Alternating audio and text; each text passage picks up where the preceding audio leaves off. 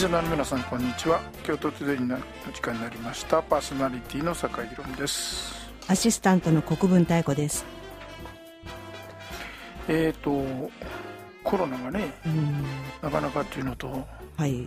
その上いろいろねねそれがまあ国内でもだけど、災害があったり、うまあ、災害は待ったなしですからね。うん。本当にね重なる時は重なってしまうのかなっていうことがねいろいろ起きてますけれどもテロがねええ。あったり、ねまさかのちょっと前になりますけどウィーン。で。ねまさかしましたね本当に。ウィーンの知り合いにすぐメールしましたよ。はい。まあ逆にあのその人からあのフェイスブックで「私は元気です」なんか出てきたんで。あうんうんうん。うん。あこれはメールしようと思って。ーはい。ずっとオンラインになってたねその人。あそうですか、うん。で向こうの様子とかこう聞こえてきたりはあったんですか、うんうん酒井さんも行ったレストランじゃないかなとかなんか言って。ああ 本当に。はい。でまあ場所知らなかった僕はねなんか、はい。なんかその時情報がまなかった。1時2時間後に知ったのかな。はい。で場所を見たら本当に中心部のねはい。シュテファン寺院のうん。周辺6箇所、はい。うん。ちょっと驚き。というかえ？っていうか。うん、そこでみたいな。うん。ねね、なんかウィーンは本当ね治安が良くて、夜もねあんまりその政治色もそんなにない感じもしてたし、まあそれはちょっと観光客や余計そう思ってるかもしれないけど、うんまあもちろんそれはね あるんでしょうけど本当にショックでしたね。でなんかあのほら首相がはい。インタビューはい。なんか喋っておられて。はいなんか以来若い人やなとか言ってそういう話とかしてたんだけどうん。ただ本当ね場所がちょっとびっくりしましたね、えうん。え、みんなが行く場所だから、うん。うん、本当のあの何？あの中心部の歩行者のあそこではないんですけどね、うん。そのすぐ横ですねでもね、うん。あの馬車とか通ってたりはい。してるとこ。ろ、はい。うん。ねえ私も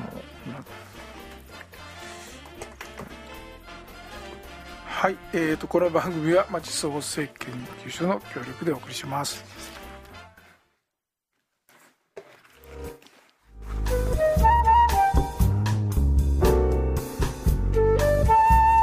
はいえー、とまあそんなことでねウィーンで思い出して、はい。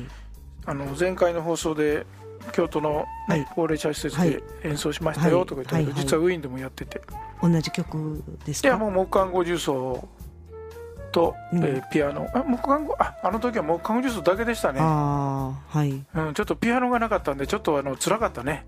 ああそうですかね。音量っていうか音の数というか、ううん。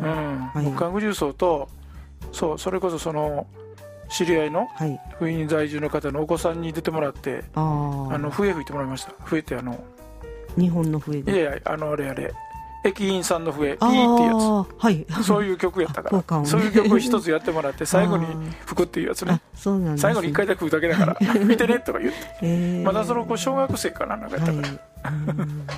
うん。もうえその時も高齢者しそうそう。施設。高齢者施設。はい。結構広かったです。あ大きいとこでした。なんかふ日本のと比べるとんどんなところが違ってる感じまあですか、でも直接そこの場所行っただけやからね。あとにかく施設が大きいなと思って見たんだけど、ーじゃあ入ってらっしゃる方うん。もたくさん、食堂の広さが全然すごかったですから、あそうですか。うん、遠かったもんね奥が。ああ。はい。えーえホテルの結婚式場みたいな感じの広さ、うん、なんか広かった。で、まだあの食事が終わってはいデザートかコーヒーはまだ飲んではったかな、はい。うん。うん。ちょっとあのたまにガチャガチャ音がしたりなんかしながら、うん。まあこっちはその分気楽になったというか、まあまあなんか BGM っぽいかなとか思いながら、うん。うん。だからちょっと緊張もあまりでせずにいけたような気もしたけど。そうなんですね。その前に2日か3日前にザルツブルクで演奏して、はい。でウィーンでもやろうということで、えー。そうそうその時はそうでしたわ。木管五重奏だけでしたうね日本の曲はやらなかったんですか？その時日は本の曲はやってませんよ確か、うん。じゃあもうクラシックばっかりだよっていううん感じなんですかね。でもあのえっ、と1回目かな？なんかは3回行ってるんですけどね、はい。1回目かなんかはふるさとしましたよ。あそしたらあの向こうにいるあのまあ音大生なのかなあれ。はい。か誰かのレッスンついてる人かな。はい関西出身の女の人でホルンの日本人がいて、はい。泣いてました。え ふるなさと聞いて。懐かしくて。そうそう。全然帰ってないから言って。あーもそうう泣いてた真剣に泣いてありましたよ。あふるさとってそういう曲なんやなとこ思いました。その時も最後ふるさとだってうん。うん木管あの時はピアノあったんかな？木管楽だけかもしれないけど。うん。うん。泣いてましたねうん。そうなんですね。そういう曲なんですきっと。うん。か。まあずっとね、ね。うん。うん、30代ぐらいの人だと思うんだけどね。ああれはずっと通り道的に通るのかね小さい時から。そういう曲ですかね。ーまあまあね。うんど小学校の時にどっかでね。習ったりはうん。しますけど、だからうん。ウィーンではそれはやってませんけど、うん。なんかシュトラウスの曲とかはい。やったかな、あそうですかうん。うん。うん。まあダンジとかやったと思いますけどね。うん。えーえこっちよくよく考えると日本でそんな曲やりませんよね。ねまあそうそうですね。えーそうかそうか。向こうではやってしまったな。うん。まあ向こうだから知ってるんじゃないのみたいなことかな。うん、だから知ってるから余計になんか耳てる人に聞 聞かせるってなんか余計に怖いなとあか思いますけど。ありますね、はい。うん。ちょっとそこら辺もうちょっと面白い話でまた後でしましょうか、ね。はい。はい。えー、とここで音楽かけてもらいます。えー、とジョリウェイ？フランスの？人ですね。のフルートとハープと弦楽40奏の曲です、はい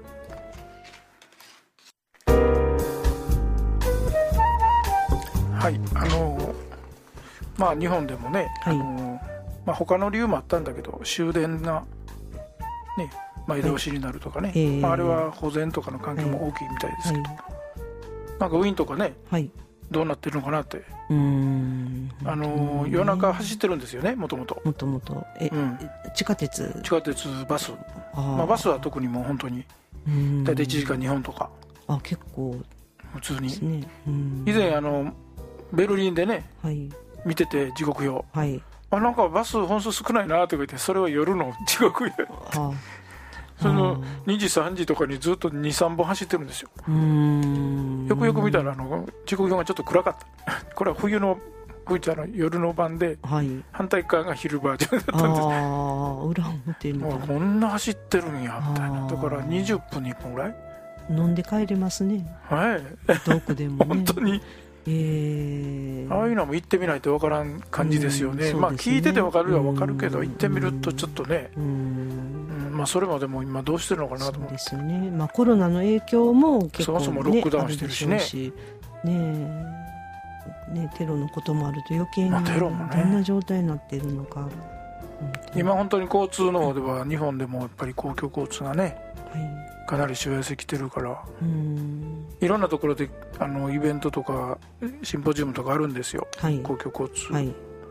をどうするみたいな。やうん。っぱり疲弊してますから特にバス会社は大変だ。ああはい。まあでも通勤とかはどうでしょうね。うん。大体乗ってるような気がしないでもないけど。うんね車に転換したのかな？うん。まあなんかニュースではちょこちょこ聞きますね、ええそうですね。関東の人が車で来ましたとか言って、うん。うん。そうですね、うん、まあ大阪のね職場周りもやっぱり車増えてるかなっていう感じ？はしますね。なんとなく？駐車場の混み具合とか見てもあそうですか。多いかなっていう感じはぱ車で来られててる人が増えてるのかね。うん。うん。そうですね。やっぱりね ラッシュの時間ちょっと大丈夫かなこれって思ったりうんねまあ喋らんけどね、うん。うん。うん。なんか変な事件も起きるしね。